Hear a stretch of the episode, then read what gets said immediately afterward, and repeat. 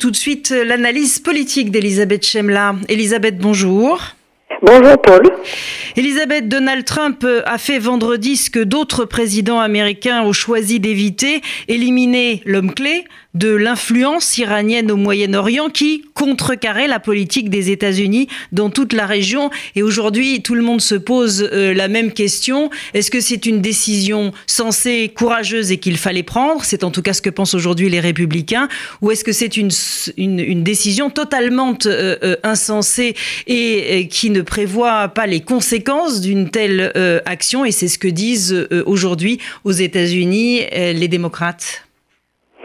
Écoutez, c'est difficile de répondre entre ces deux extrêmes. Je pense que c'est plutôt à la fois, enfin, c'est au milieu. Voilà. La, décision de, Trump, compte tenu de ce qui se passait que vous avez déjà analysé dans votre journal, elle est euh, complètement compréhensible et elle doit se situer euh, dans la, perspective euh, historique de, cet affrontement profond, extrêmement sérieux au Moyen-Orient entre euh, les États-Unis et l'Iran qui dure depuis 1979. Euh, C'est-à-dire que c'est un épisode majeur évidemment, mais un épisode de plus dans cet affrontement. Cet affrontement qui lui-même s'explique, résume évidemment, euh, par la volonté des États-Unis qui ont pris le parti des, sunnites dans la région, comme vous le savez, de ne pas laisser ce Moyen-Orient être sanctuarisé, et notamment du point de vue nucléaire, euh, par l'Iran. D'un autre côté, euh, on est aujourd'hui euh, devant une inconnue absolue. Cette inconnue, c'est de savoir comment les Iraniens vont réagir, à mon avis, certainement pas en engageant un conflit militaire classique, ça c'est clair et net. Euh, vont-ils le faire en provoquant un chaos quelque part, en attaquant des cibles américaines euh, Oui, bien sûr, mais, mais quand?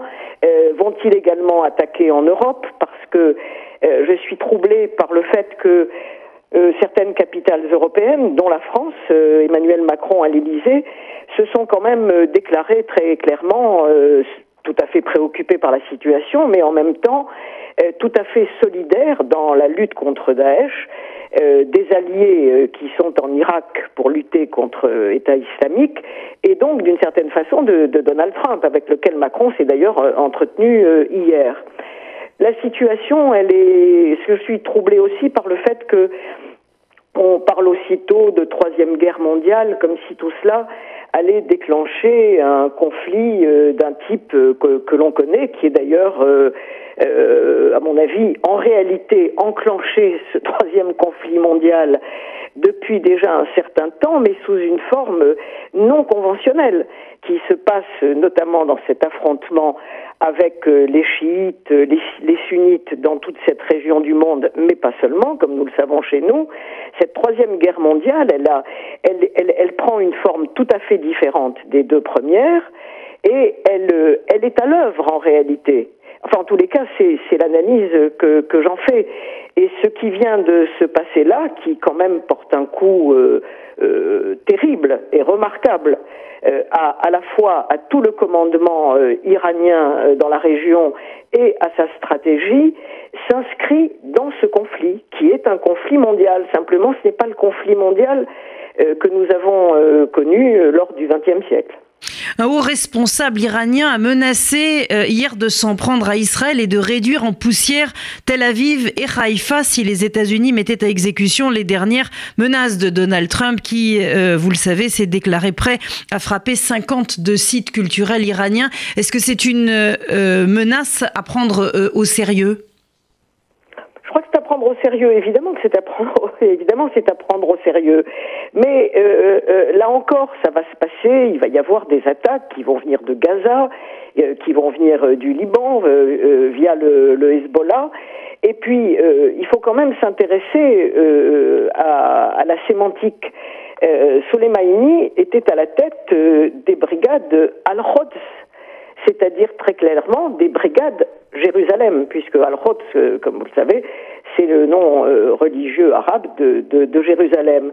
Donc euh, l'objectif avoué de l'Iran, répété depuis des décennies, c'est la destruction de l'État d'Israël et c'est la volonté d'éradication du sionisme. Donc il est évident que, à travers ce qui vient de se passer là, Israël est évidemment en ligne de mire. Mais il n'y a rien là de nouveau. Une toute dernière question euh, en ce qui concerne euh, l'Iran, euh, Elisabeth. alors il y a des foules assez monstrueuses hein, en Iran pour dire adieu au général Soleimani, mais ce qu'on sait moins, c'est que en Irak et même en Iran, certains se sont réjouis. Et c'est vrai que cet assassinat intervient alors, et là encore, on le dit peu sur les médias nationaux, alors qu'il y a une révolte des peuples en Irak, notamment contre la main prise de l'Iran, et en Iran contre le pouvoir en place. Absolument, vous avez raison de le, rappeler, car euh, en effet, les médias s'y intéressent peu. Euh, depuis euh, des semaines et des semaines, dans les deux pays, les foules se soulèvent avec une répression d'ailleurs aussi violente en Iran qu'en Irak contre les régimes en place. En Iran, évidemment à cause des sanctions américaines, qui a mis euh, l'État euh, iranien dans une situation économique très difficile, mais aussi parce que la politique expansionniste de, de Soleimani qui euh, finalement a tiré à elle toute la toute la manne financière pour pouvoir pour pouvoir l'exécuter ne plaisait et ne plaît absolument pas au peuple en Iran, le, en Irak, pardon, euh, le peuple s'est révolté et a aussi au prix de centaines de morts, s'est révolté contre la mainmise euh, euh, iranienne et contre la mainmise et même les chiites, pardon, irakiens, se sont eux-mêmes révoltés contre cette mainmise étrangère de l'Iran. Mais il faut faire attention, il faut être très nuancé là encore. Parce que s'il y a une chose que les peuples détestent, c'est que des puissances étrangères, euh, et à juste titre d'ailleurs, viennent sur leur propre sol pour euh, euh, régler leurs comptes.